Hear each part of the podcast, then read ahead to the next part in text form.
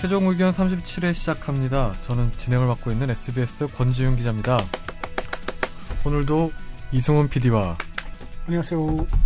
김선재 아나운서, 안녕하세요. 이상민 변호사님 아, 안녕하세요.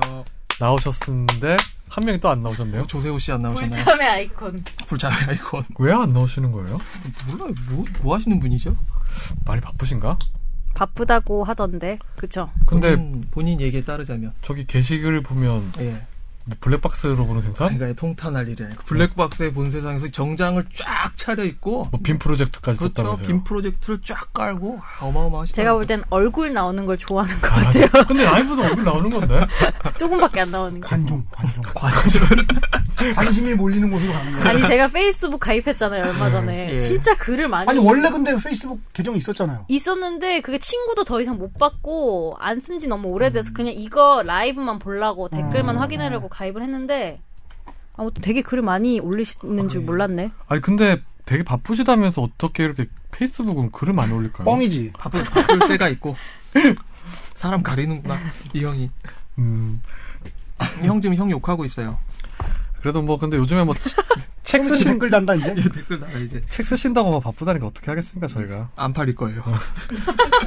뭐 탈구하시면 그때는 잘 나오시겠죠 오타 많이 나와라. 음. 그 오늘 뭐 일단 화재 판결이 아주 재밌는 판결이 하나 있더라고요 무슨 판결 있죠? 그 김선재 아나운서 소개를 해줄 건데 이승훈 PD가 보면 좀 약간 싫어할까요? 싫어할까요? 왜요? 이런 건데. 제가 읽어드릴게요. 네 사우나 수면실에서 다른 남성의 발바닥을 은밀히 만진 건 성추행일까요? 가 주제인데 법원은 유죄를 인정해서 가해 남성에게 벌금형을 내렸대요. 음, 뭐냐면 은밀히. 지난해 8월 오전 6시 50분께 서울의 한 사우나 수면실에서 잠을 자던 A씨 27세에게 다가가 손으로 A씨의 왼쪽 발바닥과 발목을 만지고 주물러 추행한 혐의로 기소가 됐는데 재판에서 내가 무좀으로 고생했는데 다른 사람의 발바닥이 너무 깨끗하고 예뻐서 만져봤다고 변명했으나 법원은 받아들이지 않고 피고인과 피해자가 아무런 관계가 없는 사이고 음. 범행 장소와 피해자가 느낀 감정 등을 종합적으로 고려해 볼 때 추행에 해당한다고 음. 판단을 했습니다. 발바닥을. 근데 좀 아빠 아픈 사연이 있네요 그래도 예. 무좀으로 고생을 했는데 다른 사람의 발바닥이 너무 깨끗하고 예뻐서 그렇다는 건 좀 관심을 가졌다는 건가요? 뭐지 이거는? 이거는 뭐 변명이고 네. 변명이라고 생각이 들고요. 음. 뭐 이 사우나가 문제된 장소가 제 범행 장소가 좀 유명한 곳입니다. 이태원에 있는 그곳인가요? 이태원은 아니고요. 방배동에 있는 아, 그곳입니다. 방부해동에 있는 그게 그곳인가요? 저 소위 말하는 게이 사우나라고 근데 그런 게 있어요 진짜? 케이스 하나 따로 그런 게 있을까? 있어요. 저- 그럼 예. 없겠어요? 상식적으로 생각을 아니 해보세요. 근데 그렇게 딱 그렇게 정해져 있는 거 아니, 없다니까요? 음. 그게 깨진 유리창 이론이랑 비슷한 거예요. 한번 그렇게 소문이 나기 시작하면 그쪽으로 사람이 몰려요. 그러면 딴 사람들은 거기 안 가게 돼. 그럼 거기로 더 몰려. 이런 현상이 가속화되는 거죠. 깨진 유리창이 똑같은 아니 예전에 대학생 때는 무슨 영화관 저기 종로 영화관은 허리우드. 그거는 제가 들었는데 그러니까 그렇게 될, 그러니까 구조가 그렇게 될 수밖에 없어요. 한번 그곳을 자 그런 인식이 생겨 생기면 그게 가속화될 수밖에 없는 거죠. 근데 거기 그 영화관은 맞아요 그러면? 저는 스- 시골 저 지방에서 음. 올라왔으니까 이렇게 영화관을 막 가잖아요. 그래서 친구 서울 친구가 그러더라고요. 절대 그 영화관 가지 말라고. 아니 음, 그때 유명했던 때가 있었는데 지금은 아예 거기가 바뀌어가지고 네. 예술 영화 상영하고 옛날 영화 상영하고 이런 것으로 바뀐 걸로 알고 있어요. 네. 음. 어, 그렇구나. 그렇죠. 저는 그래서 이태원 여긴 들어봤어요. 네 이태원 뭐요? 거기 사우나 네. 예 어, 되게 이태원에서 유명하다고. 예. 음, 유명한 몇 군데가 있습니다. 성추행의 그 이런 공중 밀집 장소의 추행의 성지 같은 데들이 있습니다. 아니 이 근데 이 판결만으로는 범죄 사실만으로는 그 여부는 확인할 수 없잖아요 지금 일단은요. 그러니까 여기 이제 몇 군데 검색을 해보시면요. 뭐 검색해볼 이유도 없겠지만 이제 그 모르고 들어갔다가 봉변당한 그런 사연들이 굉장히 많이 나오실 거예요. 음, 근데 이게 좀 사람들의 관심을 끌었던 게 예. 기본적으로 발바닥을 이렇게 이렇게 뭐 보니까 긁은 것 같더라고요 이렇게요. 예. 이 긁은 게 성추행이 되냐 예. 이런 건데 예. 약간 기존의 어떤 성추행하고는 범죄 형태가 좀 약간 다르긴 하잖아요. 그렇죠. 우리가 성추행이라고 생각을 하면 보통은 이제 성감대와 관련된 어떤 곳들을 이렇게 만진다거나 이런 식으로 직접인 성적인 관계와 밀접한 연관이 있는 쪽으로 생각을 하시는데 발바닥은 우리가 음. 생각하면 이건 좀 애매한 부분일 수 있단 말이죠. 그런데 여기는 이 여, 이곳이 여기도 보시면은 범행 장소와 당시 피해자가 느낀 감정 등을 종합적으로 고려해 볼 때라는 이야기가 나오는데요. 제가 생각하기로는 범행 장소가 거기였던 것이 크지 않았을까 음. 싶습니다. 근데 발도 좀 이상하긴 하지 않아요? 그죠? 근데 사우나에서 발바닥을 발바닥을 만진다는 음악 좀- 이렇게 이렇게 이렇게 이렇게 이렇게 한 거 약간 뭐라고 해야 되지? 뭐 긁는다고 해야 되나? 아, 수면실에서 당신 나와요. 뭐 이것도 아니고 이렇게 제가 발바닥 만져드릴까요? 이상하지 않아요? 이상하잖아. 말이 더 이상하네. 근데 성추행이 요건이 어떻게 돼요? 이게 성추행 무조건 접촉이 있어야 되는 거예요? 접촉이 100% 있어야 되는 건 아니고요. 예를 들어서 최근에 작년 이제 최근이라고 하긴 그렇지만 작년 10월 6일에 이런 기사가 있네요. 껴안으려다 비명에 멈춰도 강제추행의 미수에 해당한다. 그러니까 라고 하는- 강제추행이라면 성추행을 말하는 거예요. 음. 예, 성추행 미수에 해당한다라고 해서 피해자의 뒤에서 누구를 껴안으려다가 피해자가 소리를 빡 질러가지고 아이쿠하고 이렇게 도망간 사건인데 이러한 경우에도 접촉은 없었지만 이러한 경우에도 강제추행의 미수에 해당한다. 음, 그러면 결국은 구성 요건이라는 게 어떻게 되는 거죠? 구성 요건은 상대방의 이제 성, 그, 성추행이라는 결국 상대방의 성적 수치심과 직접적으로 연관이 되는데 이 성적 수치심을 어떤 식으로 해야 하는가가 음. 문제가 될 텐데 이건 결국 케이스 바이 케이스로 이야기를 할 그러면 수밖에 이렇게 예를 없겠죠. 들어서 지하철에서 보면 되게 좀 느끼하게 보는 사람도 있잖아요. 느끼하게 보는 사람이 있어요? 아니, 뭐야? 그러니까 발바닥- 발바닥 되게 발바닥 아니 뭐 내가 봐도 너무 이렇게 노골적으로. 어, 노골적으로 쳐다보는 그런 거는 기본적으로 성추행은 안 되잖아요. 예 그런 건 안 되죠. 음. 그러면 도구를 사용하면요? 어떤 도구? 예, 어, 그게 뭐가 됐든 간에 음. 뭐 이렇게 손으로 만지는 게 아니고 그 접촉이 도구를 통해서 이루어졌다. 네네네. 그러면은 가능성이 있죠. 그렇죠. 요구에서 많이 하는 게 선생님들이 여학생들 뭐 음. 이렇게 막 찌른다든지 그게 성추행이 된다는 거잖아요. 네, 음. 근데 이거 아까 조금 전에 소개했던 판결 같은 경우에는 예. 이 범죄 사실을 보면 남자가 이 여고생을 따라가요. 따라가는데 따라가서 여고생이 걷다가 누가 따라오는 것 같아서 딱 돌아왔는데 어. 예. 남자가 이렇게 하려고 하고 있었어요. 음. 손을 껴안으려고 뼈를 하는데 뒤에서 한 5미터 거리였대요. 그런 다음에 소리를 쫙 질렀어요. 그래서 남자가 5초 동안 이렇게 쳐다보다가 도망갔대요. 왜 이러세요? 예. 근데 그 성추행으로 1심에서는 인정 안 했죠. 1, 2심에서는. 어 1심에서는 하고 2심에서 안 했나? 예, 1심에서는 모두 혐의를 인정해서 징역 1년 6개월, 다른 혐의도 추가돼 있었습니다. 여기서 1년 6개월을 선고했고요. 항소심에서는 이제 강제추행 미수 혐의는 무죄로 판단을 했고, 왜냐하면 이렇게 아까 말씀하신 대로 두 손을 들어가지고 안으려는 태도를 취한 거 자체만으로는 피해자의 반항을 곤란하게 하는 정도의 폭행이나 협박에 해당한다고 보기 어렵다라고 판단을 해서 무죄로 판단을 했는데 대법원에서는 아유 아닙니다. 그것도 상대방의 반항을 곤란하게 하는 정도에 해당합니다라고 판단해서 유죄 취지로 예. 그럼 가능하십니다. 버버, 바바리맨은요? 봐버리면은 아유 그거는 전형적인 폭행입니다. 그건 공연은 날 때도 되는 거 아니에요? 그렇죠. 그 공연은 그러니까 대부분 이제 밀폐된 공간에서 그런 행동이 이루어지면은 성범죄로 이제 성범죄 특례 승례법에 걸려 또 험하게 처벌을 받죠. 바바리맨 몇 번 이렇게 우연찮게 한번 바바리맨을 본 적이 있어요. 네. 본인 되게 거울, 을 보신 사람 거. 경우 많이 많이 하고 그냥 계시는데. 영등포에서 영등포에서 그래서 그러니까 저한 저를 대상으로 한 게 아니고요. 아, 한 아, 하, 거 어떤 사- 봤다고. 사람 여성한테 하는데 여성이 네. 꽉 소리 지는 거 봤는데 바바리맨이었더라고. 밥을 도망가더라고. 음. 사람들 막 쫓아갔어요, 막 엄청. 쫓아갔는데 그걸 못 잡긴 했어요. 어 바바리맨도 되게 대단하다. 영등포면 사람 되게 붐비는 데인데 거기서 그런 걸 좋아하니까 바바리맨은 하지 않을까요? 그래도 도망도 가야 되고 그러지 않나요? 바바리맨의 핵심은 튀는 건데 아니 범행- 보여주는 거예요 범행 핵심은 후 튀는 이렇게 게 샥 아니고. 사라지는 게 튀는 이게 사라지는 게 핵심인데 아이, 제대로 된 바바리맨이 아니네요 그분은. 이승훈 PD가 바바리맨을 바로 만나면 바바리맨 바로 그냥 바바리 죽을 것 같아. 그러니까 아니 그냥 무시할 것 같아요. 아니 아니 무시는 안 할 것 같아. 저 새끼. 아니 왜냐면 바바리맨을 내가 무시한 나한테 피해를 주진 않는데 그게 누군가한테 피해를 줄 거 아니야. 그거를 그냥 보고 있기는 좀 어렵죠. 가서 한마디라도 해야지. 그 뭐라고 할 거야? 아 맞다 하지 마세요. 일단 나안 돼요. 일단 하지 마세요. 생각할 수 있어 내가. 스타파라에서 왜 음. 해리가 바바리맨한테 놀리잖아요. 네. 그쵸 그쵸. 근데 나중에 막 울지 않나 거기서? 그러니까 연 충격 음. 받아서. 그러니까 되게 충격적일 것 같아요. 근데 바바리맨은 그러면 도망갈 거 그냥 되게 허무하게 대- 도망갈 것 같긴 한데. 근데 저는 살면서 바바리맨을 본 적이 없는데 마주친 적 있으시고 바바리맨 아, 저 마주친 거 이- 이렇게 내가 장면을 보면 안 나를 될까요? 대상으로. 아, 그렇게 본 게 네. 아니라 그냥 음. 본 적이 있어요. 아, 그렇죠 그렇죠. 그렇죠. 저는 없어요. 저희 누나는 있다고 하더라고요. 1대1은 아니고 그 되게 그러면 고등학교 그 뒤에 뭐 되게 막 무슨 아, 우리 누나 의연했습니다. 아 그래요? 의연하신. 수학을 더럽게 못한 우리 누나.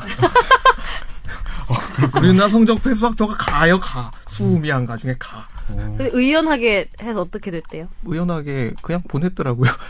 잘 가. 그러니까 처음에는 놀래다가 나중 되면은 이제 아니 장난치나 서로. 변호사님 누나 누님을 타겟으로 해서 했던 거예요. 아니 그건 아니고요. 음. 그게 이제 반이 쭉 있는데 이제 네. 그 좀 주변에 와가지고 이렇게 훌떡하고 아 고등학생 때? 음. 어. 고등학생 때 개포고등학교 나왔는데 네, 개포고등학교. 예. 음. 그 왜요? 아니, 개포고등학교 음. 뭐 사연 있어요 선배? 뭐 사연이 늘 많죠. 고등학교 1학년 때 네. 수학여행을 갔어. 어, 어디로 갔습니까? 경주죠. 경주. 가지고 개포고등학교를 만나서 싸움도 하고 개포고등학교가 남녀공학이에요? 남녀공학 공학이죠.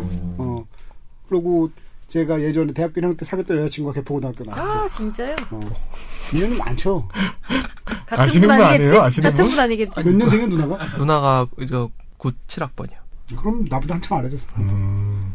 왜 이렇게 흐뭇해하세요? 아니 아니 그냥 별의별 사연이 많잖아요 이승훈 PD를 보면. 그럼 기가 네, 막히지.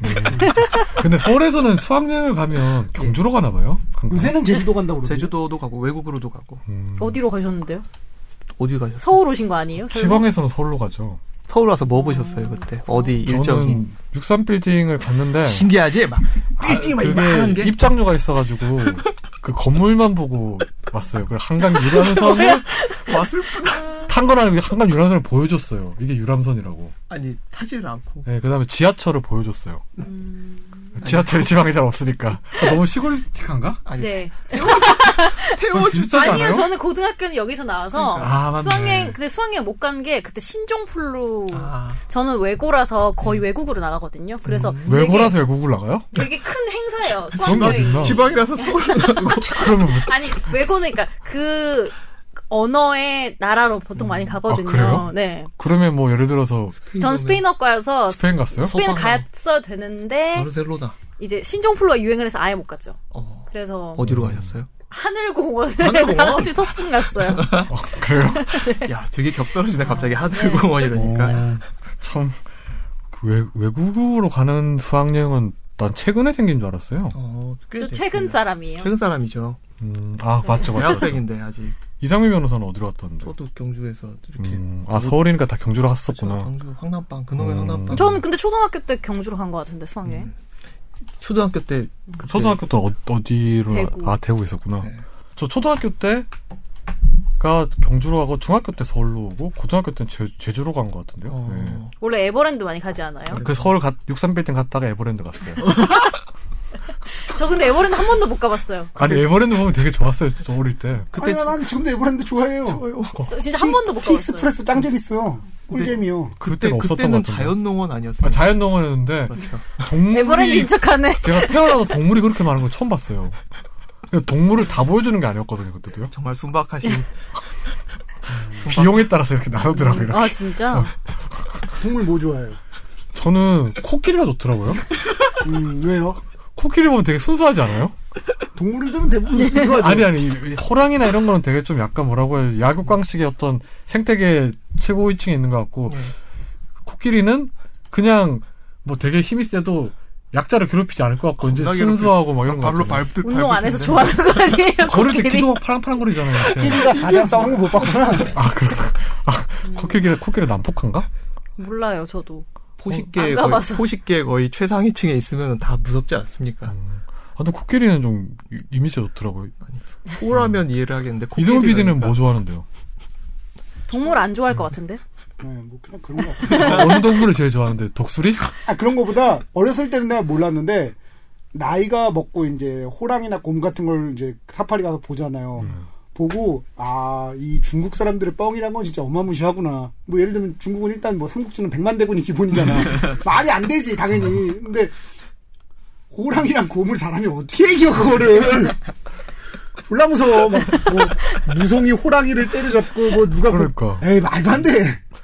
옛날에는 막 무술을 잘해서 다 하지 않았을까요? 난 믿는데. 예전에 명견 실버라고 만화가 있었어요. 명견 개들이 실버. 어. 곰 잡는 거. 에이, 택도 없지. 무리 지어서 그 잡잖아요. 음. 뭐. 여기 가슴에 막 색깔 있는, 하얀색 있는 개가. 예. 아, 안 보셨구나. 저는 예, 명견실 사파리 얼마예요? 에버랜드? 사파리 가본 요즘에 가본 적이 한, 한 없어가지고 6만 원 하나? 5, 6만 원? 그렇게까지 하지 않을 것 같은데 비싸 김선재 아나운서는 동물 뭐 좋아하시는데요? 저 개요. 아, 그, 저기, 저기, 우리 북극이, 강아지. 북극이. 강제 음. 추행 미수 얘기 아, 맞아. 강제추행 얘기를 해서 내가, 내가 말렸네, 이거 참. 죄송합니다. 예. 아, 예. 지하철 처음 타보신 게 언제입니까? 갑자기 궁금해지네요. 초등학생 때? 타보셨어요 그때? 아, 차, 아, 초등학생 때 보기만 서울에 보기만 하고 음. 부산에는 데려가서 네. 부산에 지하철이 생기고 처음 타보게 했었어요. 어. 음. 신기하죠. 아니, 뭐 신기하진 않던데요? 막 땅 밑으로 막 빠바바박 움직이는데 막 아니, 요새 신기해. 대구는 지상에 되게 위로 모노레일 다니는 거 아세요? 음, 이렇게 도로 위에 공중에 이렇게 음. 모르시죠? 그거 월미도 있는 그 월미 은하 그런 거 아니야? 맞아요. 그거 맞아요. 그게 그거 도심 돌아가지도 속을 않는데. 지나다녀요, 진짜로. 그런 날 그 고장난다는 월미우나요? 그거 아, 그거 아예 운행을 안 해요. 어. 못해요. 어. 아, 안 해요? 지금요? 흉물 흉물. 음, 그렇구나. 근데 그게 다니는데 네. 네 아파트에서 그걸 만들고 보인다는 인천에서 국회의원이 또 되니 기가 그러게. 막히지 진짜. 오늘 얼마를 때려받고 나서 음, 예전 그러고서 뉴스 맨날 세금 없다가 애들 밥은 안 주려고 그냥 발버둥 치고 말이야. 아이고. 안모 선생님, 아무튼 지금 아니, 네. 성추행 뭘 말을 못해요. 안, 안상수 선생님. 예. 예. 아니 동명이인이 그 있으니까. 보온 보온과는 다르잖아. 예, 보험과는 다른. 그 보온병 사건은 진짜 기가 막힌 사건이야, 진짜. 딴 건 다 괜찮아. 나는 안상수 시장? 지금 시장인가요? 예. 그 양반은 그래, 백보 양보해서 그럴 수 있다 치자 이거야. 그걸 옆에서 맞장구 치는 사람이 사실은 중요한데, 그 사람 이번에 당선됐나? 황진아. 그 사람이 그 장군 출신이잖아요. 네. 그렇죠. 네. 예. 그것도 포병병과예요. 그러니까 그걸 음. 보고 막 이게 뭐 무슨 종류의 뭐라고 했는데 알고 보니까 아니, 그러니까 그게 문제가 아니라, 여성분들은 모를 수도 있어요. 근데 총을 빵 쏴. 그러면 탄피가 저쪽에 날아가 있어요, 여기 있어요. 옆으로 떨어지죠. 네. 예. 거기서 북한에서 대포를 쐈어. 근데 네. 그러니까 왜 탄피가 여기 떨어져? 불발탈이었나? 아니 불발탄이어도 그게 그러니까 안상수 시장은 모르다 칩시다 군대도 안 갔다 모르다 칩시다 행불. 근데 중장까지 하고 퇴역한 그것도 포병병가로 퇴역한 사람이 그거를 옆에서 맞장구 치고 있다는 게 그 사람이 모르진 않았을 거야 난 네. 몰랐을 거라고 생각하지 않아 하지만 나는 몰랐을 거라 봐요. 태클을 걸기 어려운. 왜냐하면 교육을 제대로 못 받았기 때문에. 아니 이건 교육을 받고 안 받고의 문제가 아니잖아요 그분을 싫어한 거 아닐까요? 아니 그냥 되게, 그 옆에서 되게 음. 보면- 좋아할까요? 옆에서 보면 잘 나가는 사람이 그냥 막 맞장구를 쳐주는 건데 생각 없어 생각이 없었던 그러니까요. 거죠 그러니까 기본적으로 말이 되냐고 왜 음. 네 아무튼 성추행에 대해서 얘기를 했는데 아 성추행 요건 아까 저 얘기하다 말한 거 네. 아니에요? 예. 아, 예. 예. 예. 구체적으로 얘기해 주세요. 그러니까 예. 이럴 때 성추행이다 확실하게 정리해 주세요. 예. 또 성적 수치심을 해야 되는데 그 방법이 상대방의 반항을 곤란하게 할 정도의 폭행과 협박이 음. 네, 있으면은 이제 성추행 그러니까 반- 성립이 됩니다. 원래 기본적으로 접촉을 하면 예. 100% 성추행이긴 한데 접촉이 없더라도 그 그렇죠. 접촉을 반항- 하려고 예. 했던 그- 했다면 그것도 역시 예. 그 광- 성추행에 상대방의 해당한다. 반항을 곤란하게 하는 예, 네. 폭행에 해당한다라고 네. 해서 그 요즘에 그 강남의 묻지마 사건 네, 때문에도 좀 요즘 하여튼 예, 예. 좀 무서워하시는 분들이 많은데 예. 저 그 사건에 대해 전혀 몰라요 아침부터 날린 것 같은데 예. 보니까 뭐예요 사건이? 여성 혐오 사건인 것 같아요. 강남역 예. 화장실 그 여성 어떤 그 데이트 중에 예. 남자친구가 여자친구 화장실을 갔는데 오랫동안 안 나와서 봤더니 여자라는 이유로 묻지마 살인을 칼로 당했다. 예. 찔러서 죽인 아, 다음에 그걸 남자친구 가 네, 그 발견했더라고요. 용의자 피의자는 이제 기본적으로 본인이 이제 살해 동기를 얘기하는데 여성한테 무시를 많이 당하기 때문에 여성을 뭐 그렇게 대상으로 삼았다 이렇게 한 거예요. 예. 음. 그런 거죠. 그게 좀 이게 무슨 묻지마 살인이라기보다는 여성을 혐오했던 사건인 것 같아요. 여혐. 예. 약자를 대상으로 하는 예. 그런 좀- 좀 그러니까 그런 혐오 사건의 가장 이제 여러 가지 문제가 있지만 가장 웃기는 거는 그 혐오가 강자를 상대로는 절대 발동하지 않는다. 나- 음, 그렇죠. 그렇죠. 대부분 자기보다 센 아, 약자의- 사람한테는 예. 그러니까 분노 조절 장애가 되는 것도 웃기는 게 자기보다 센 사람한테는 분노하지 않아. 네. 약한 사람한테만 근데 조절 굉장히 잘 되는 거지. 강자를 상대로 발동이 안 되고 약자를 상대만 발동이 되니까 분노 조절 장애가 아니야. 굉장히 컨트롤 잘하는 거야. 그러니까 본능은 아닌 것 같아요. 이게 되게 만만한 기본적으로 그러니까 약자한테만 하는 거면 그거는 뭐 나중에 뭐 병이다 아니면 뭐 심신미약이다 이런 건 안 되는 것 같아요. 그렇게 인정도 해줘서는 안 되고. 네. 예. 그리고 강자한테 못하니까 거기다 하겠죠. 일단. 음, 그렇죠. 그러니까 조절 장애는 아니거든. 음, 굉장히 조절 잘한다는 거지. 조절을 저- 그 잘해서 조절을 음. 예. 네. 아무튼 뭐 화재 판결은 여기까지 하시고 여기까지 하고 청취자 사연이 다음에 많이 보내주세요. 없어요. 실, 실은 없다고 빨리 아, 아니 고백하세요. 아니. 있을 제가 못 본 거일 수도 있어요. 음. 못 본 거일 수도 있다고 믿고 저희 메일 주소 스팸 네. 큰 메일함. 네. 저희 청취자 의견 좀 많이 보내주시고요. final final 골뱅이 sbs.co.kr 네, 로 아니면 보내주세요. 댓글을 달아주셔도 되니까요. 댓글 다셔서 질문해 주시면 저희가 성심성의껏 답을 네. 해드리겠습니다. 예, 그건 정현석 변호사님이 성심성의껏 해주고 계시더라고요. 우리 이상민 변호사와 정현석 변호사가 두 분이 다 훌륭한 변호사들이라서 법률 상담받기 되게 힘드시는 분들이에요. 그러니까 그리고 김현 앵커 사진 하나 보내주기로요. 답변을 김현우 김현우 앵커 사진 김현우 이렇게. 기자 인기가 너무 하늘을 찌르- 아, 찌르더라고요 그러게요. 진짜. 예, 뭐. 저는 아까도 와서 건방 떨고 가더라고. 아 그래요? 뭐라고 했는데요? 어, 뭐, 다 내 거지, 뭐 이러면서. 팟빵 댓글창에 어마어마하기 때문에 권지윤 기자님을 띄우는 거죠. 권지윤 기자를 띄우는 건 어떨까요? 아 저는 그래서- 김현우 어떻게 기자에 띄워요? 비할 수 없죠. 예. 김현우 선배 잘생기고 유능하고 운동을 하시면 돼요. 아, 뭐, 아프리카 TV 나가고 바이럴 띄우고 먹방하고 별풍선 받고 네. 아, 잘 알겠습니다. 청취자 사연은 여기서 마무리하겠습니다. DJ. 네, 오늘 준비하신 본안 주제가 뭐죠? 아 변호사님? 제가 제가 준비를 했군요. 네. 어, 문제가 되고 있는 여러 가지 법조 비리들 요즘 문제가 되고 있는데 그 중에 조금 추려봤습니다. 사면 문제와 음. 가석방 문제 한번 살펴보도록 하겠습니다. 김선재 아나운서 주변에 혹시 사면이나 특별 사면 가석방 받으신 분 있으세요? 아 있을 수 아니 있을 수 있죠. 있어요? 예. 네, 교통 없는데? 교통사고 이런 거 음. 간 사람이 없어요. 아니면 일단 간 사람이 있어야지 뭐 사면도 이승훈 받을 PD는 텐데. 없어요? 뭐요? 있을 거야. 사면 사면이나. 뭐. 받은 사람. 뭘 하면 받아? 지인분들 중에 특별 사면이나 사면이나 아니면 뭐 가석방 당하신 분 있으세요? 당하신 분. 가석방 가석방을 바르는 사람은 아, 그래요? 지금 3년형 받고 가석방을 바라는 아주 친한, 친한 동생이 있습니다. 아, 저 주위에는 있는데? 예전에 저기 노무현 정권 때 국가보안법 사범이니까 할 때 사면 해줬을 때 아니, 그 뭐 정치하는 분들이나 이런 분들 있죠. 학생들 친구들 중에 뭐 있죠. 기자들 중에도 있고요. 네. 그래서 뭐 사면의 전관대법 아 저는 아니에요. 저는 그건 아닌데 사면 받으셨구나. 아니 사면 안 사면 안 받은 적이 없고요. 고소당한 적 없어요? 저는 있습니다. 뭘로? 그 뭐 저기 뭐 정치인 관련돼서 뭐 비리 기사 쓴 게 있어가지고 누구? 자세히 좀 얘기해요. 어 천신일 관련돼서 어, 기사를 쓴 적이 있었는데 네. 그 천신일 씨 관련자가 저를 고소를 했었는데 어, 뭐 무혐의 됐어요. 네. 그 다 구속이 되는 바람에 아깝네요. 네. 무혐의라니 그 관련된 범죄로 무혐의라니 네. 송곳 같은 젊은 천신일이면 그 기자들. 세종나무가 천신일. 그분 관련된 범죄인데 그분과 관련된 사람이 저를 이렇게 고소를 했었는데 예. 예, 무혐의가 됐죠. 아깝습니다. 예.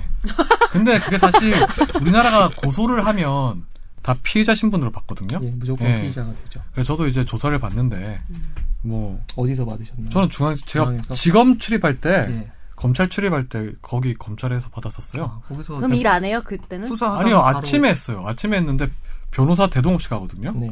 변호사 뭐 그냥 법조 기자인데 무슨 변호사가 필요하냐 해서 회사에서 그래서 혼자 갔어요. 혼자 가가지고 그냥 하고 뭐 다음에 나랑 같이 가자. 아니 아니 아니 뭐 저 떳떳하게 틀린 게 없으니까 저는 뭐 하여튼 제가 놀랬던 거는 처음 가드릴게요. 음. 조사를 받아보고 놀랬던 건 그거였어요. 저한테 종교는 뭐냐고 물어보더라고요. 종교 네. 묻고 그 다음에 별명. 훈장을 받은 게 있냐고 하길래 그거를 너무 궁금해서 내가 아니 검사 이거 왜 물어보냐 했더니 나중에 이게 양형에 참작될 수 있다고 하길래 내가 그래서 아 그렇냐고 그랬죠. 네. 아, 필수적으로 묻 묻게 되는 상황이거든요. 병역 관계, 상훈 관계 이런 음. 것들 처음에 다 묻게 돼 있어요. 카톨릭이시죠?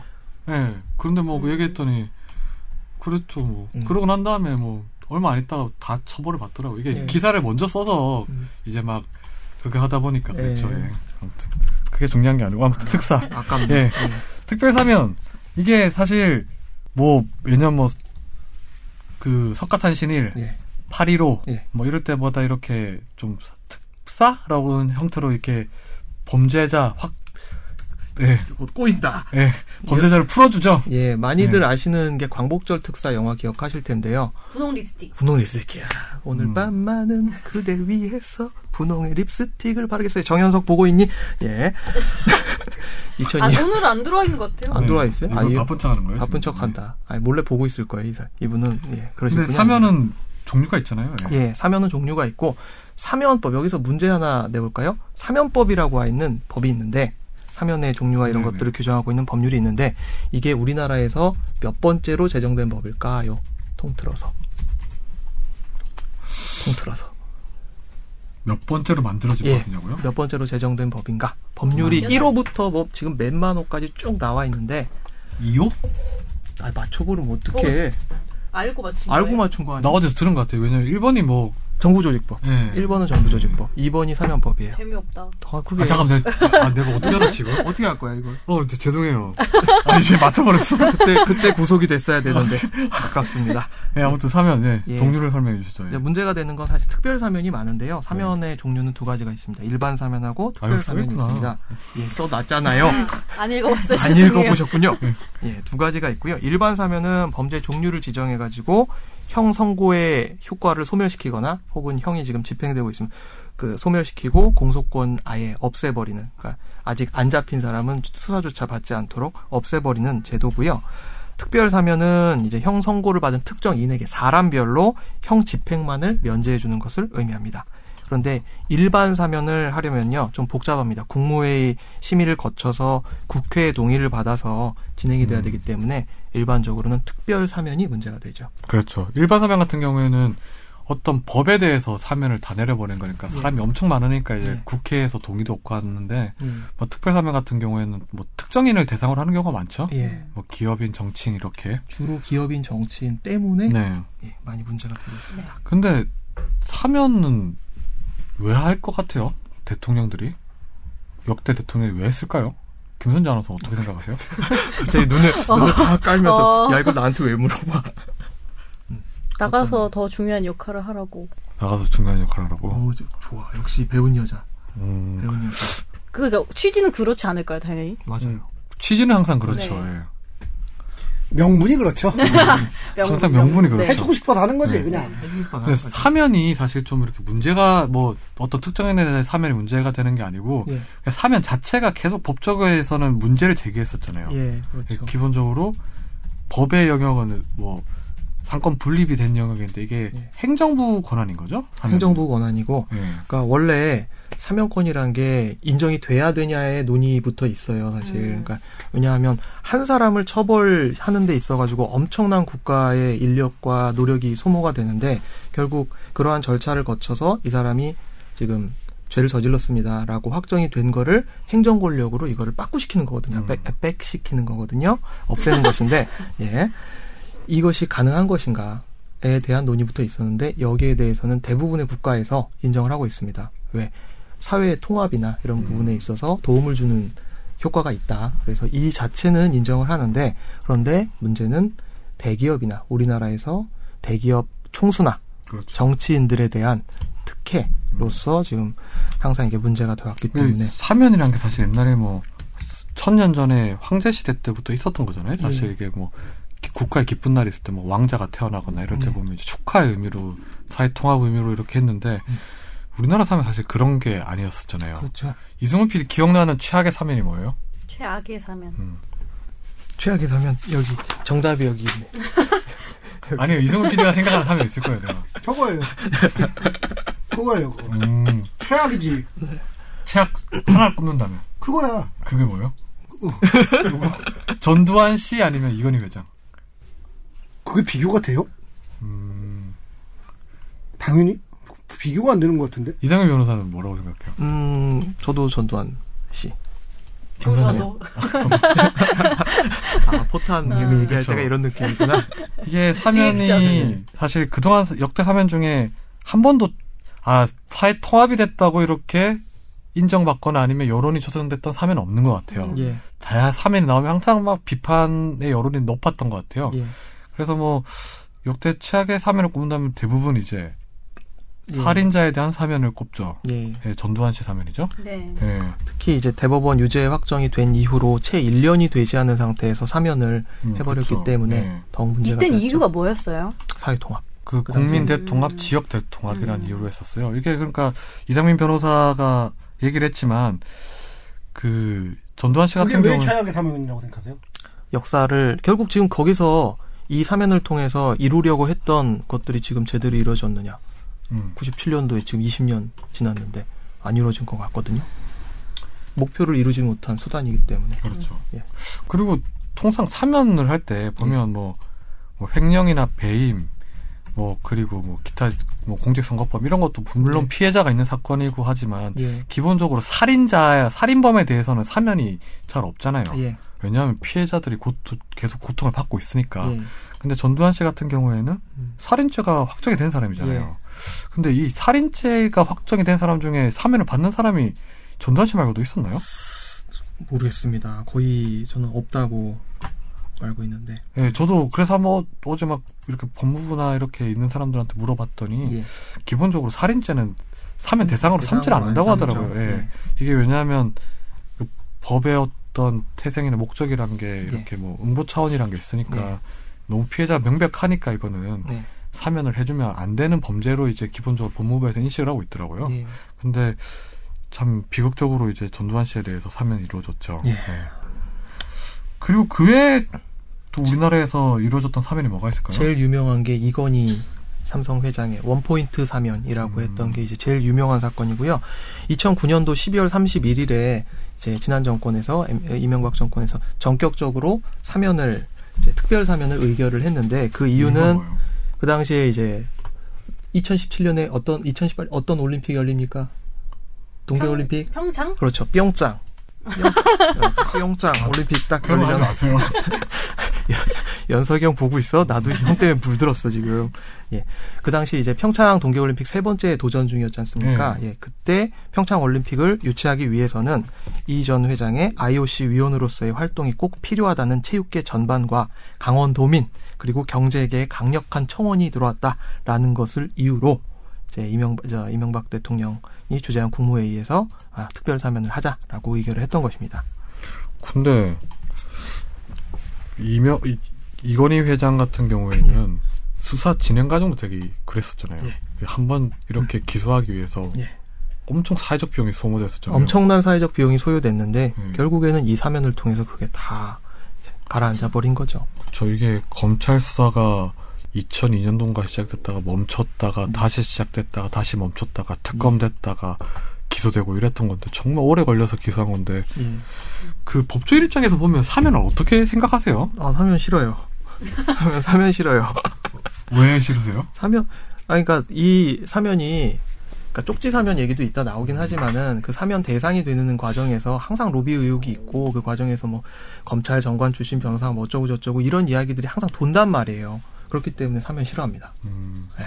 그러면 법의 어떤 본래 목적에 비춰봤을 때 사면은 어떻게 생각하세요? 어, 그거는 사면은, 그니까, 정말, 그니까 예전에 가령, 국가보안법 사건이라든지 이런 거 처음에 강하게 처벌해놓고 나중에 사면을 이용해가지고 이렇게 뭐 빼주고 이런 식으로 사면이 이용될 때도 있었는데 지금은 그런 시절은 아니거든요. 그러면 사면의 권한은 점점 줄어드는 게 맞다고 생각을 하는데 지금 뭐 줄어들고 있다고는 합니다. 법무부 스스로도 줄어들고 있다고 하고 지금 뭐 얘기 나온지만 SK 최태원 회장 특별 사면과 관련해서 이번에는 쪽지 사면이 아니었습니다. 최초의 제대로 된 사면이었습니다라고 장당하게 내세우고 있는데 한편으로 야 그러면 예전까지는 어떻게 된 건데? 음. 라는 반문이 나올 수밖에 없죠. 근데 이 사면은 일종의 용서잖아요. 예. 근데 우리나라에서 예를 들어서 국가한테 형벌권을 위임했을 때는 예. 기본적으로 용서의 권한을 안 준 거 아니에요? 그럼 피해자한테 있는 거 아니에요? 예를 들어서 음. 근데 그, 런게 여러 피해자가 있다면 예. 예.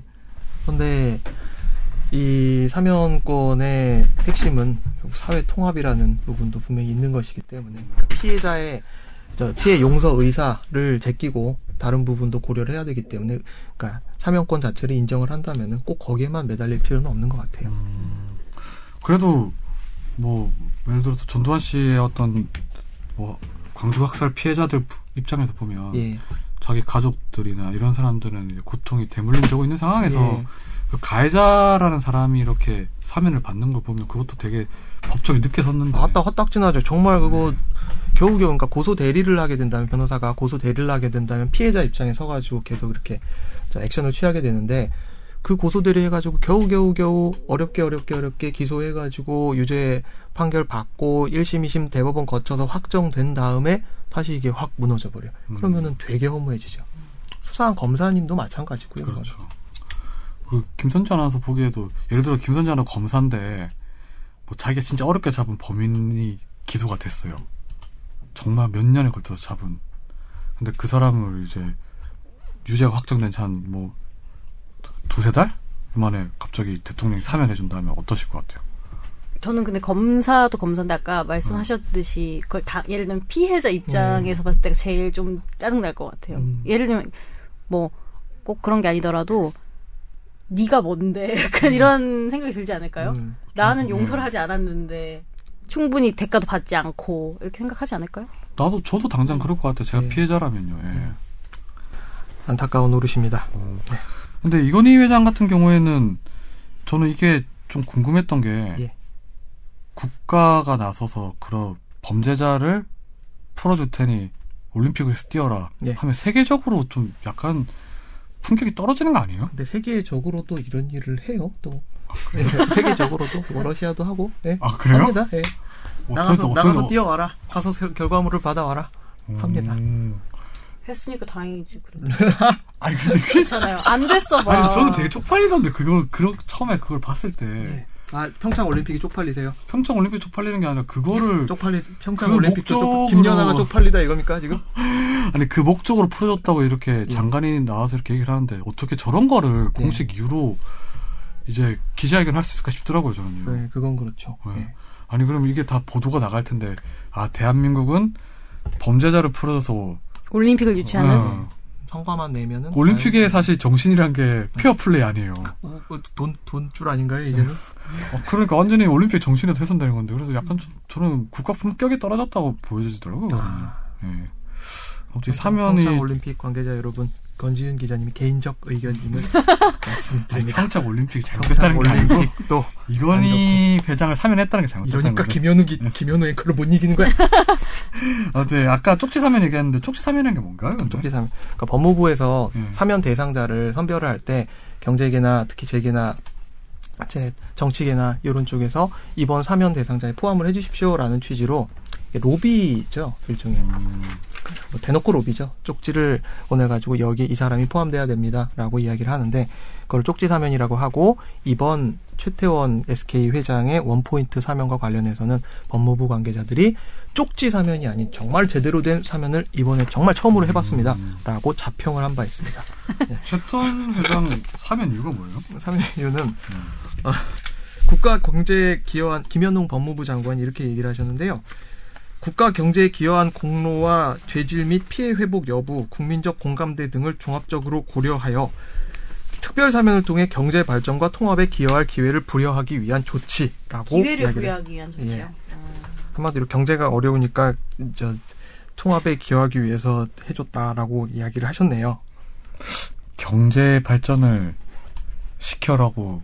근데 시켜라다니고 시킬 기회 기회를 준다겠고. 음. 네. 게다가 이제 아니. 2008년도에 이미 최태원 회장은 한 번 사면을 받으신 적이 있단 말이에요. 예, 그래서 이것도 문제가 됐고요. 한 번 됐는데 또 했는데 또 해주고 이승훈 PD는 어떻게 생각하세요? 경제 발전을 이유로 사면을 해준다. 표정이 표정. 아 그거 뭐 말을 해. 아, 말을 해야지 알죠. 가짠쳐. 그러니까 왜냐하면 경제사범이잖아요. 음. 경제사범이라는 건 경제적인 이유 때문에 처벌을 받고 있는 거 아니야. 음. 근데 그 사람을 풀어주면 경제가 살아난다니. 그게 무, 무슨 신기하죠. 어, 경제를 망쳤기 때문에 벌을 받는 거잖아요. 그러니까요. 그러니까 정상적인 시장 질서, 그러니까 우리 저는 이제 시장 뭐 자본주의를 나름대로 신뢰하는 사람으로서 얘기하자면 시장 자본주의를 해쳤기 때문에 그 사람이 벌을 받고 있는데 그 사람이 나오면 어떻게 경제를 살린다는 거지 그 메커니즘을 설명을 못 한다는 거죠. 메커니즘에 대해서 얘기를 해보려는 거죠. 어, 그 사람을 풀어주면 왜 경제가 살아나나? 그걸 설명하라고 얘기를 해야죠. 아무도 그걸 묻지 않아요. 경제를 살리기 위해 사면합니다. 그러면 그 사람을 풀어주면 경제가 살아난다는 이유가 뭡니까? 그럼 뭐 또 투자 얘기를 하겠죠. 그렇죠. 그럼 그 사람을 풀어주면 투자라고 그 사람이 갇혀 있으면 투자를 못 하나? 말도 안 되는 논리죠. 그 맞는 말인 것, 같- 저건 정말 정확한 말인 것 같아요.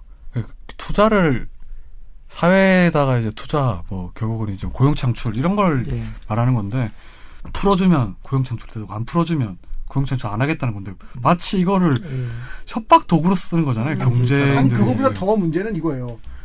투자라는 게 고용을 창출하려고 투자를 하는 게 아니잖아. 돈을 벌려고 돈을 투자를 하는 벌려고 네. 거지. 하죠. 어? 돈을 벌만 하면 그 사람이 감옥에 있건 감옥에 안 있건 간에 투자를 할 것이고 음. 돈을 못 벌 것 같으면 투자를 안 할 거 아니에요. 어차피 그게 말이 안 되죠. 그건 시장 시장 질서에도 어긋나는 일이고 그 사람이 투자를 하는 이유는 돈을 벌 수 있기 때문이지 고용을 창출하기 위해 투자를 하는 사람은 나- 저는 없다고 생각해요. 그렇죠. 세상 사람들 중에 음, 내가 고용을 창출하기 위해 투자를 해야겠군. 이런 자본가가 있을까요? 사회적 기업 아닌 이상엔 그 최태원 씨가 사면 될 때 사면이 그때 뭐 심사위원회 열리고 할 때 보면 법무부에 사면 심사위원회 열 때 보면 여러 단체들한테 뭘 받아요 이렇게 하는데 경제인 단체 이런 데서 쭉 보낸 거예요 네, 몇백 명, 엄청나게 예, 몇백 명 보낸 줄 보냈는데 좋겠다 친구도 많고 대부분 전부 다 경제사범이에요. 뭐. 예. 그래서 이제 거기 이제 막 사면이 필요한 이유에 대해서 막 쓰잖아요. 예. 뭐 보면 이제 뭐 경제 활성화, 뭐 투자 유치, 회사가 어렵다 예. 이런 건데 이 대부분 이제 대학생 때 아니면 학문적으로 이제 경영학이나 경제학을 뺐을 때 논리랑 다 어긋나는 거잖아요. 예. 원래 오너 중심주의적인 어떤 경영 이런 거는 이제 주식회사가 만들어지면서 이제 없어지는 것 부분이잖아요. 근데 결국은 이제 대부분의 기업들이 회장이 없으면 투자가 안 되고 기업이 어렵다는 이유로 이제 사면이 필요하다고 말하는 것들인데 예. 이게 되게 논리가 조약 조악한 것 같아요 진짜 이런 음, 거는. 좋아요. 예. 이것도, 예, 돈 벌면 이거 좋네요. 그리고 아까 이상민 변호사가 얘기를 했겠지만 최태현 씨 같은 경우에는 한번 1조 5천억 원대 분식 회계로 이제 유죄가 한번 확정이 됐다가 예. 사면을 받고 또 범죄를 저지른 거잖아요. 네. 그런 사람을 또 사면을 해주고. 그러게. 아유, 왜 그러셨어? 다- 참 나쁜. 근데 또 게다가 당시에 최태원 씨를 사면해야 된다 했을 때 경제인 단체들이 예. 기업인 역차별론을 또 얘기했었잖아요. 그러니까 이게 뭐 역차별 모르겠습니다. 그게 아니 기업인들을 역차별해서 사면 대상에 포함시키 안 시키면 안 된다는 주였는데 말이었는데 예. 아니 왜 역차별 이게 역차별이란 말이 왜 나는지 아, 모르겠더라고요. 오늘 굉장히 저 흥분하시네요. 거의 아니 정말 저는 거의 사면이 뭐- 정말 이게 사면이 피 싫어요 저는요. 음, 그냥 특히 정치인 기업인들 사면해주는 거 앞머리 기분 나빠요. 앞머리가 떴어. 파나 불렸어요. 뜬 앞머리를 들고 눈을 네. 째려보면서 제가 한 거 아니거든요. 음. 네. 아무튼 이 사면이란 게 사실 뭐 필요성도 충분히 있을 것 같긴 네. 해요. 뭐 사회적 약자에 대해서 이제 뭐 공동체의 어떤 화합을 위해서 뭐 필요한 측면이 있는데 이렇게 경제인이나 아니면 정치인들 사면은 어떤 이유도 안 되는 것 같아요. 뭐 그러니까 생계형 범죄에 대한 뭐 네. 사면이다 이런 경우는 음. 많이 봤거든요. 도로교통법 위반 그렇죠. 사고입니다. 예. 이런 경우들은 이해가 되는데 이런 행태는 사실 음. 이해하기가 굉장히 어렵습니다.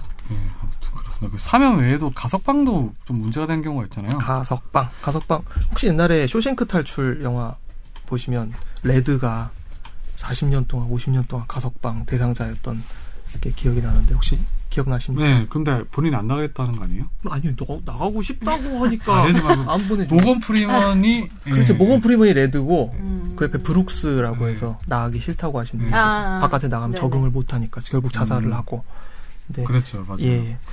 가석방이랑 사면 뭐 차이가 뭔가요? 가석방 가석방은 이제 징역이나 금고 살고 있으신 분이 소위 말하는 깜빵에 있으신 양반을 이렇게 내 보내주는 거고 3분의 1 이상 거기서 살았는데 네가 하는 꼬라지를 보니까 너 바깥에 나가서 이제 살만하다 소위 말해서 행상이 양호하여 개전의 정이 현저한 때에는 에, 무기 징역에 있어서는 20년 그리고 유기 징역에 있어서는 형기의 3분의 1 이상 경과한 후에 가석방할 수 있다라는 제도고 사면 제도하고는 음. 차이가 있죠. 그렇죠. 사면은 뭐 기본적으로 자녀를 아예, 아예 없애주는 건데 이거는 예. 그런 건 아니잖아요. 그렇죠. 예.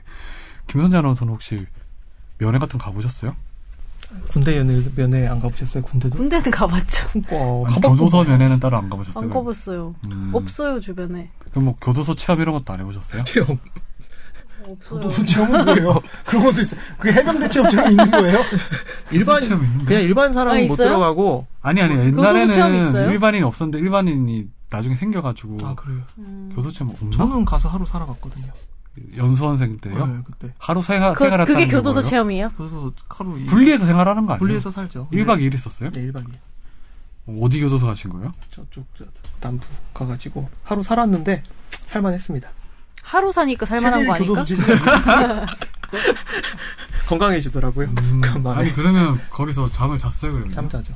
음, 근데 어때요? 편해요? 아니 그이뭘 편해 편하게 해서. 독방 쓰신 거예요 그러면요? 아니요 독방 아니고 같이. 음. 근데 아시잖아요. 저 교도소란 데가 어떤 곳인지 뭐, 자, 교도소 가는 비용도 아깝다, 거기서 뭐 밥 먹이는 비용도 아깝다 얘기를 하지만 교도소 사람 살곳 못대요. 우리나라 교도소. 근데 교도소도 그 편차가 크더라고요. 저는 예. 뭐 서울 교도소는 가보고 청송 교도소 가- 가봤거든요. 네. 청송 교도소 한번 뭐 견학 차원에서 가봤는데 근데 확실히 좀 약간의 어떤 그 환경적 차이는 있더라고요. 청송은 좋잖아요. 뒤에 막, 야, 진짜 산 막 수려하고. 아니, 거기 있는 교도소에 있는 사람들 그 산을 못 보죠. 기본적으로.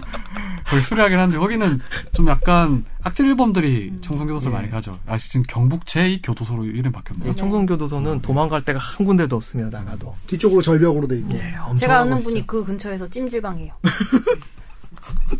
면회 온 사람들이 거기서 잠들 음. 거기서 발바닥 만지나요? 아, 진짜로 진짜로 아, 어, 예, 발바닥 만지는 사람 있나요? 거기서 혹시? 없을 거예요. 아 네. 거기 서- 거기 사우나라 진짜요. 찜질방 네, 가면 네. 누가 아 관광객들이 오나? 뭐 모텔이랑 찜질방 같이 한다고. 음, 저도 왜 하는지 모- 거기 사람이어서 하는 것 같아요. 그냥. 어, 청송은 사과도 유명하잖아요. 네, 사과도 유명하고 좋은 도시인데. 그렇죠. 네. 음. 그래서 그 청성 교도소 이름 때문에 지역의 어떤 이미지가 훼손된다 해서 이름을 바꿨던 걸로 예, 기억해요. 근데 요즘에 그거 저 그 봉화, 영양, 청송 묶어가지고 BYC라고 부르거든요. 우리나라에서 가장 낙후된 지역 뭐 이래가지고 어디 어디 어디? 봉화, 영양, 저 청송 어, 고속도로가 없어요. 아, 아직까지 그래요? 예 고속도로가 없는 곳입니다. 고속도로가 안 지, 지나가진 않, 지- 아, 없습니다. 그렇지 않고 인터체인지가 없고요. 국도 타고 들어가야 되고요.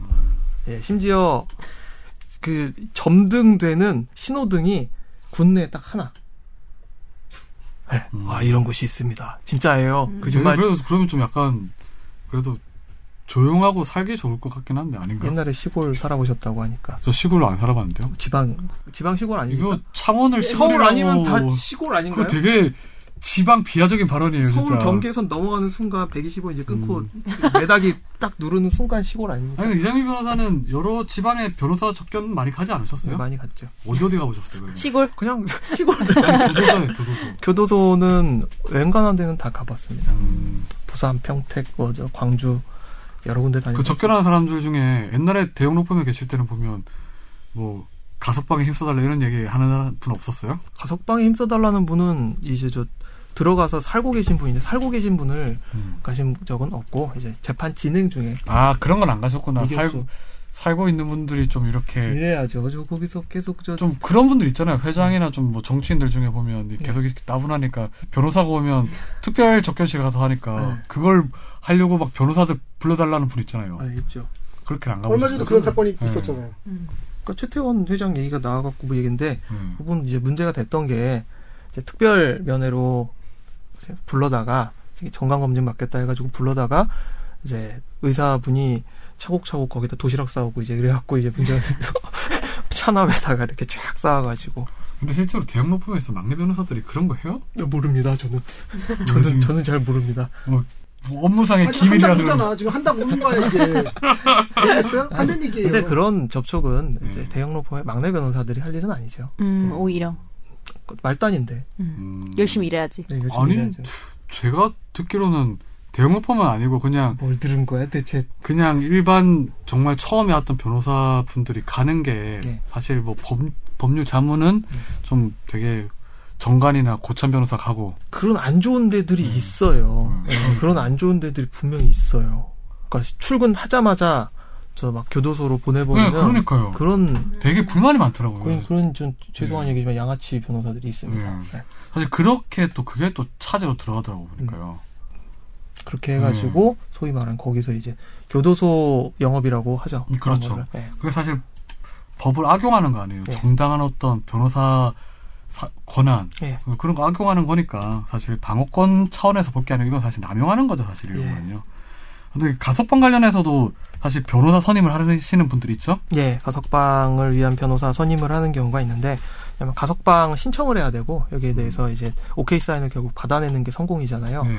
네, 여기에 대해서 혼자 이제 이 감옥에 교도소에 들어가 있는 분이 혼자 그걸 하기는 너무너무 힘들죠, 사실. 그렇기 때문에 변호사의 도움을 받는 것 자체는 어찌 보면 당연한 일인데 그 과정에서 정당한 신청이 아니라 뭔가 안 될 걸 되게 해달라는 식의 그런 요구를 하는 분들이 있기 때문에 거기서 이제 이것이 또 블루오션이다. 전관의 전유물이다. 검찰 출신 전관의 전유물이다.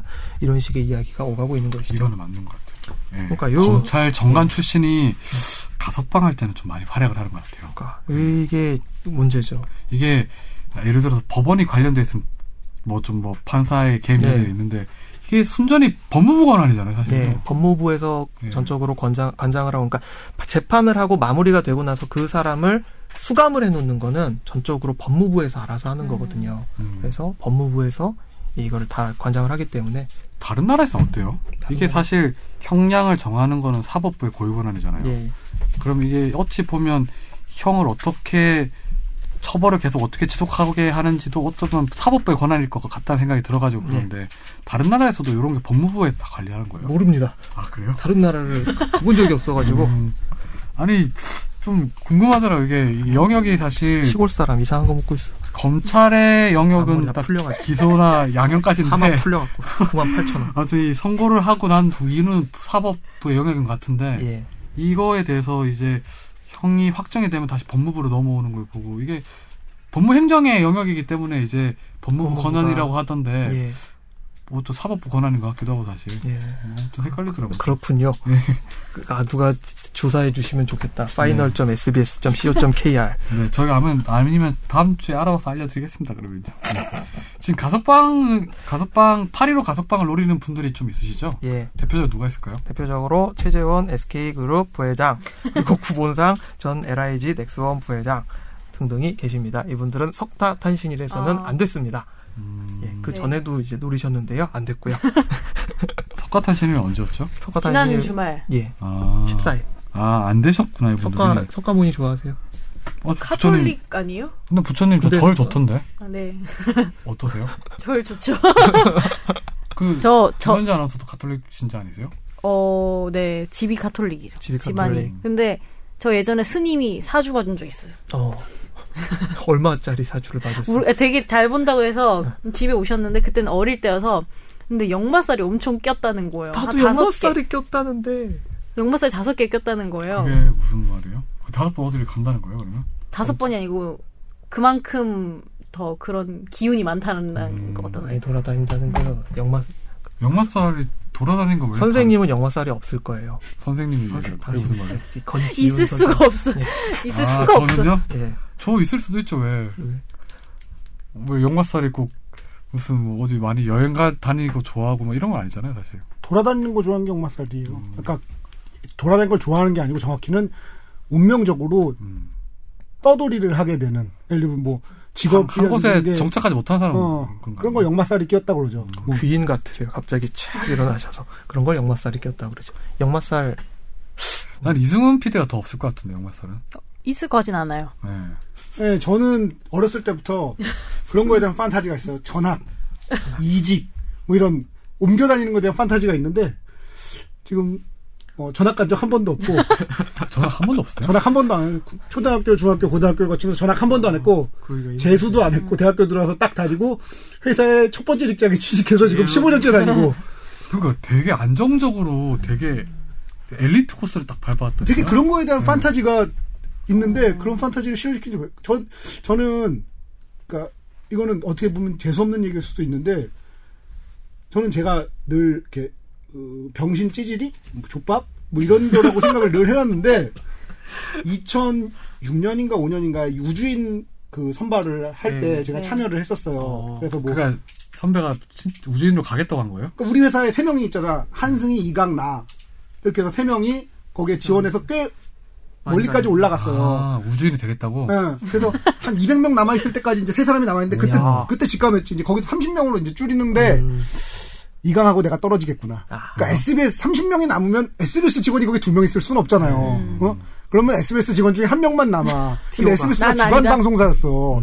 주간 방송사인데 거기서 남자 중에 남는 것보다 여자가 남을 확률이 훨씬 높잖아. 그래서 아 이강과 내가 떨어지고 한승희 선배가 남겠구나. 근데 그때 이제 이렇게 자기소개서 이력서를 오랜만에 쓸 일이 생긴 거야. 근데 네. 보는데 내 이력서가 아니야. 이거는 이 사람은 되게 되게 괜찮은 말하자면 뭐 약간 그런 걸 살아온 거야.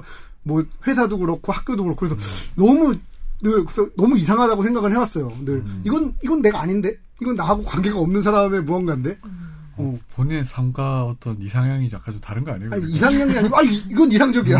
이건 굉장히 훌륭한 사람을 썼는데 나는 그런 사람이 아니고 나는 늘 이렇게 찌질이 내가 에이. 생각하는 나하고 음. 기록에 에이, 나타나 있는 그런 거 나하고 아니죠. 선배 회사도 일찍 들어왔잖아요. 비교적. 그냥 뭐 남들 들어올 때 들어왔죠. 일찍까지는 그러니까요. 아니고 PD도 되게 힘든데 엄청 빨리 들어왔잖아요, 선배. 그래서 하여튼 뭐 그 우주인은 그, 그 선배 이성 PD는 뭐, 뭐 신청 검사 같은 것도 받은 거예요 그러면요? 탁구부 체력 테스트도 하고 다 아, 했죠. 체력 테스트를 해야 돼요? 그때 또 뒷얘기가 또 있어요. 아, 이런 거 재밌다. 그때 왜 그 줄어가는데 예. 이 남자하고 여자의 성비가 일정하게 줄어가더라고. 아, 음. 티오가 있구나. 예, 그래서 아 이렇게 생각하고 있는데 그때 이제 심사위원분이 뭐 이렇게 면접을 보고 나서 나와서 이렇게 심사위원이 담배 피 담배 피시는데 그냥 어떻게든 옆에 있긴 했어. 근데 심사위원분이 이렇게 불평을 하시는 걸 들었죠. 여성가족부의 영향 때문에 그때가 아. 이제 그 노무현 정부 네. 때니까 아무래도 이제 그런 쪽에 발언권이 세다 보니까 아, 그 체력 검사 뭐 뭐 하는 거예요? 뭐 윗몸 일으키기도 하고 팔굽혀기도 하- 하는데 그런 게 운동 있어요. 못해서 안 저는 되겠어요. 신청하면 안 돼요. 근데, 근데 그런 게 있었어요. 예를 들면 42개 뭐 이렇게 기준들이 딱 있어. 음. 기준들을 미리 알려줘요. 그러면은 우리는 이렇게 보통 하면은 42개만 하면 쑥스러우니까 한 46개 요 정도 하고 나서 이제 그때부터 안 한단 말이야. 네. 근데 저쪽에서 누가 졸라 열심히 하는 거 막, 음, 막 팔굽혀기 70개씩 하는 거야. 42개인가 봐. 하면 네. 통과인데. 쟤 통- 뭘까? 통과했어요 선배는요? 아, 그건, 그건 그렇게까지 어려운 기준은 아니에요. 아니 40개라면서요 할 수 있어. 해요. 할 수 있을 것 같은데요? 아, 선생님도 그런- 하실 수 있어요. 아니, 할 수 그거는 있지 않을까요? 체력장 때 하시지 않아요? 체력장 때 했을 거예요. 아, 아니 그건 되게 어렸을 때잖아요 지금 지금 팔굽혀펴기나 윗몸 아니, 일으키기 팔굽혀펴기 뭐 서른 개 못해. 이상 할 수 있는 사람 있을까요? 몇 명? 당연히 할 수 있는 거. 할 수 있을 거, 할 수 있어요. 아니 할 왜 수 있을 것 체력이 같은데 좋아야지 나- 우진이 될 수 있지? 아, 하실 수 있어요, 지금. 아니, 그냥- 그건 얼핏 생각해도 체력이 아니, 좋아야 체력이- 되는데 체력이 그거 모아야 될 것 아니 같은데. 우주에서 운동할 건 아니잖아요 중력을 견뎌내고. 우주에서 그 운동해야 돼요. 무슨 아, 소리야. 그래요? 대기권을 왔다 갔다 할 때 중력을 견뎌내야 되고 계속 근육이 저 활동을 못 하는 골다공증 생기고 다- 그래요. 운동 안 하면 아, 우주에서. 네. 아, 그럼 나 하지 지구에서만 마세요. 지구에만 살아야 되겠다 하여튼 그래서 음. 선생님 좋아요. 이렇게- 왜, 왜 이렇게 우주인이 선택- 아, 됐는지 그 많이, 모르면 많이 하는 사람이 누구였는데요? 호산 고산. 아. 네. 이름도 특이해서 눈에 띈 거야. 음. 쟨 뭐지 이렇게 생각을 했는데 음. 그 사람이 이제 고산 씨였죠. 어. 그래서 아, 쟨의 왁구도 좋고 그래서 여러 가지로 어, 제 가능성이 있는데 음. 프로필도 좋고 왁구도 좋고 해가지고 오. 어, 그분이 결국 되더라고. 야 진짜 아쉬웠겠다 뭐 그렇게 진짜 쉽지 안 될 줄 알았어요. 그래서 왜냐면 나는 어렸, 어렸을 때부터까지는 아닌데 다치바나 다카시라는 사람이 쓴 우주로부터의 귀환이라고 지난주에 북적북적에서 소개했다고 네. 한- 저 뭐야 도지원 조지원 선배가 근데 그 책을 보고 아 우주에 한번 꼭 가보고 싶다 이런 생각이 들었어요. 그래서 그런 꿈을 갖고 있었는데 마침 뽑는다는 거야. 그래서 지원을 하려고 보니까 주간 방송사가 우리 회사에서 안 되겠다. 왜냐면 우리 회사에서 그걸 주관을 하는데 우리 회사 직원을 뽑는다는 거는 생각이 어렵잖아요, 사실. 네. 그렇긴 하죠 누가 봐도 협잡처럼 보이고 그래서 안 되겠다 이미 그 포기를 했죠. 포기를 했지만 그래도 지원 안 할 수 없어 지원을 했어요. 처음에는- 자발적으로 지원한 거예요 그러니까? 어, 당연하죠. 처음에 서류 보고 그 다음에 달리기를 올림픽 공원에서 3km가 뛰고 뭐 면접 보고 뭐 필기 시험 보고 그 필기 시험 때 또 화제가 됐던 사람이 있었죠. 필기 시험인데 필기 시험장을 서울고등학교에서 봤거든요. 예. 갑자기 마이바흐가 나타난 거예요. 저거 어? 뭐지? 왜 그 차가 왜 나타나지? 알고 봤더니 그 정재훈 회장이라는 양반이 지원을 했었어. 지원자였던 거야. 네. 그 신세계인가 명예회장 정재훈 씨. 아. 그 사람이 시험을 봤어요. 근데 그분은 체력에서 떨어졌나 어디서 하여튼 어디서 또 필기에서 떨어졌나 강 떨어졌는데 회장이면 나이가 꽤 네. 있으실 거. 음, 그러니까. 많죠. 다 자기가 물려준 그 지금 누구죠? 정용진 왜 씨한테 오셨지? 다. 아니 진짜로 본인이 우주에 가고 싶었던 거죠. 음. 어, 그냥 돈 내고 네. 근데 가시죠. 우주는 다 가고 저도 건담 보면서 되게 우주 가고 싶었는데 맨날 건담 시리즈 보면서 건담 중에 뭐 좋아해요? 저는 저기 뭐냐 2007년 전에 했던 유니콘 건담? 아 건담 유니콘 예. 씨 예. 특이한데. 진짜.